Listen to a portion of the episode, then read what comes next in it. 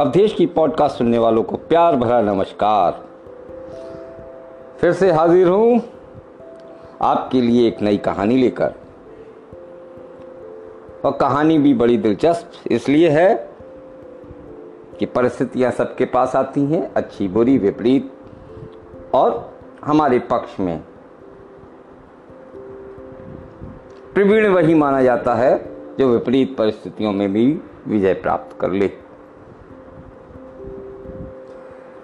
असली नकली, हाँ जी यही है कहानी।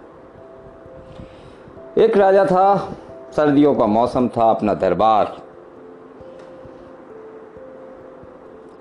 विशाल बगीचे में अपने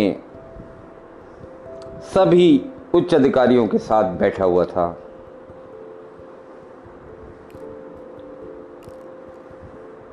अचानक सहसा एक व्यापारी अनुमति मांगता है कि वो राजा से मिलना चाहता है। राजा ने उसे अनुमति दी, राजा के सामने प्रस्तुत। बोला, व्यापारी तुम मुझसे क्या चाहते हो? व्यापारी बोला कि मेरे पास दो चीजें हैं, एक असली है और एक है नकली, एक हीरो का है और एक है कांच का, और मेरा दावा है आज तक मेरी दोनों बनी हुई चीजों को ये नहीं पहचान पाया कि असली कौन सी है और नकली कौन सी है, और मेरी सब जगह एक ही कंडीशन होती है। एक कंडीशन ये होती है, यदि आप इसमें से असली और नकली में से पहचान कर लेंगे तो असली चीज मैं आपको आपके सहायता के स्वरूप में छोड़ जाऊंगा, मीन्स आपके खजाने में दे दूंगा अपनी ये बहुमूल्य हीरा, और यदि नहीं कोई पहचान पाता है तो आपको इसके एवज में मुझे इसकी कीमत देनी पड़ेगी 3 लाख स्वर्ण मुद्राएं।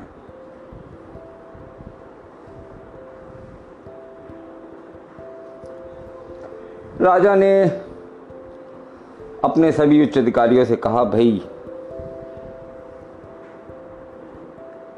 देश की बात है, प्रतिष्ठा का सवाल है, और ये दावा करके जाएगा हमारे यहाँ हमारे राज्य की बहुत बदनामी होगी, अतः मेरा आदेश है कि इसमें से असली और नकली में से पहचान करी जाए। सारे उच्च अधिकारी गिलास और कांच को उलटते पलटते रहे, लेकिन वो जानते थे कि यदि उन्होंने पहचान गलत करी तो इसका दंड उनको तुरंत भुगतना पड़ेगा। किसी में भी साहस नहीं हुआ कि उसमें से पहचान कर सके कि हीरा कौन सा है और कांच कौन सा है। जनता भी उसको देख रही थी, एक भीड़ को चीरता हुआ अंधा व्यक्ति। उसने कहा, मैं राजा से मिलना चाहता हूं। राजा ने कहा कि उसे अनुमति दो, राजा के सामने प्रस्तुत। बोले, देखिए वैसे भी अब आप हार चुके। क्यों? क्योंकि किसी भी आपके उच्च अधिकारी में इतना साहस नहीं कि ये पहचान कर सके असली और नकली कौन सा है।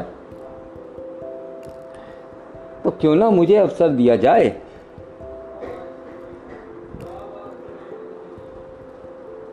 राजा ने कहा, ठीक है, तुम्हें अनुमति है। और उसने एक हाथ में हीरा और एक हाथ में कांच लिया और उस व्यापारी को कहा, ये है हीरा। व्यापारी अचंभित प्रजा हतप्रभ राजा आश्चर्यचकित। एक अंधा व्यक्ति इतने सहज रूप से हीरे को पहचान गया कि कैसे वो असली हीरा है। व्यापारी को शर्त के अनुसार उसको राजकोष में अपने हीरे को जमा करना पड़ा। हीरे को जमा किया। अब अनुरोध किया उस अंधे व्यक्ति से, तुम मुझे ये बताओ कि आखिर तुमने ये कैसे जान लिया कि ये हीरा है और ये कांच है। बोले, देखिए मैं तो जन्म से जन्मांध हूं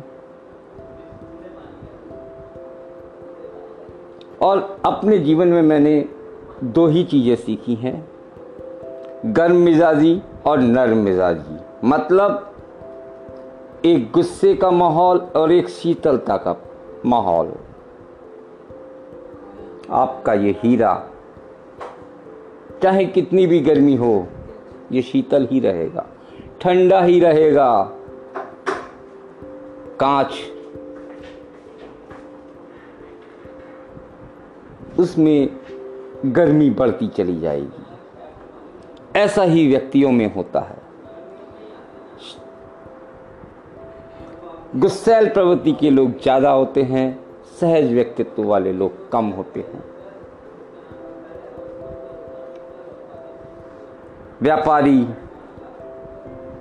ने कहा, अद्भुत आपका न्याय है, अद्भुत आपकी पहचान है, मैं आपका मुरीद हो गया और मैं बहुत बड़ा सबक सीख के जा रहा हूँ कि आदमी का व्यक्तित्व जो है सरस और सरल होना चाहिए, गुस्सा मिजाजी का नहीं होना चाहिए। मैं भी आपसे अनुरोध करूँगा, सहज बनिए, सरल बनिए, जीवन में बहुत सफलता मिलेगी। सफलता ही नहीं, प्यार आपको लोगों को बहुत मिलेगा, लोगों का मिलेगा, आपसे लोग दिलचस्पी लेंगे, आपसे हर प्रकार के कार्य में सहयोग लेने की आकांक्षा करेंगे। बस यही अनुरोध है। इसी प्रकार की छोटी छोटी कहानियाँ अवधेश कुमार की सुनते रहिए प्रतिदिन। Tata, bye bye.